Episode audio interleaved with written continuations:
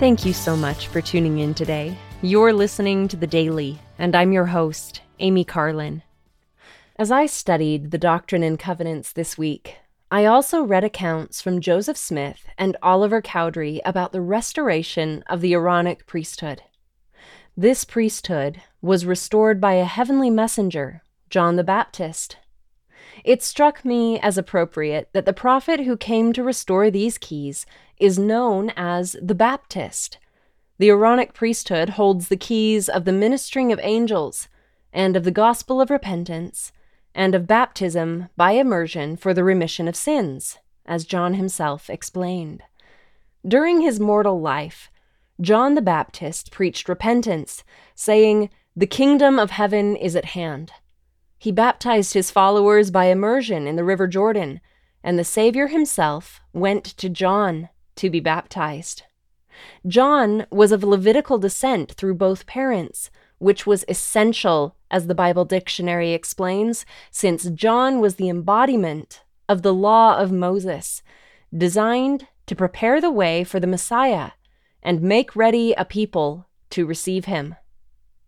After receiving the Aaronic priesthood, Joseph explained, Our minds being now enlightened, we began to have the scriptures laid open to our understandings, and the true meaning and intention of the more mysterious passages revealed unto us in a manner which we never could attain to previously, nor ever before had thought of.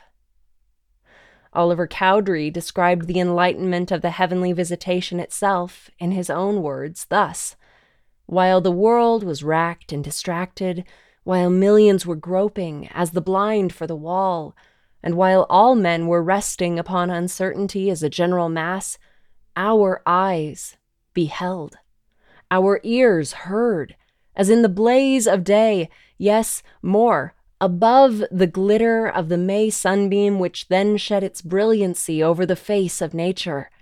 Earth nor men, with the eloquence of time, cannot begin to clothe language in as interesting and sublime a manner as this holy personage. No, nor has this earth power to give the joy, to bestow the peace, or comprehend the wisdom which was contained in each sentence as they were delivered by the power of the Holy Spirit.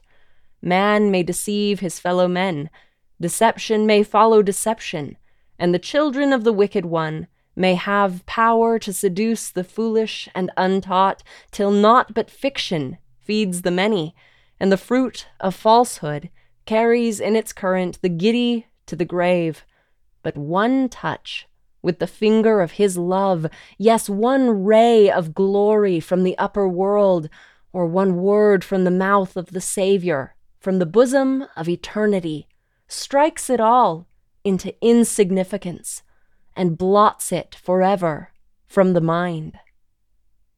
The restoration of priesthood keys is an essential aspect of the restoration of the gospel of Jesus Christ as a whole priesthood ordinances and covenants are essential to our salvation.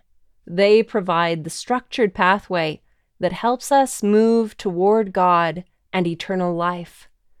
The administration of these ordinances and covenants is an important function of the Lord's church today. This is one reason we need His church in addition to a personal relationship with Christ. Sister Carole M. Stephens, former counselor in the Relief Society General Presidency, taught priesthood ordinances and covenants provide access to the fullness of the blessings promised to us by God, which are made possible by the Savior's atonement. They arm sons and daughters of God with power, God's power, and provide us with the opportunity to receive eternal life. It is possible to forget the importance of having access to the Lord's marvelous power on earth as we go about our daily lives, but the ordinances and covenants we gain access to through the appropriate keys give us the power of God. That should never be forgotten. Thank you again for listening today.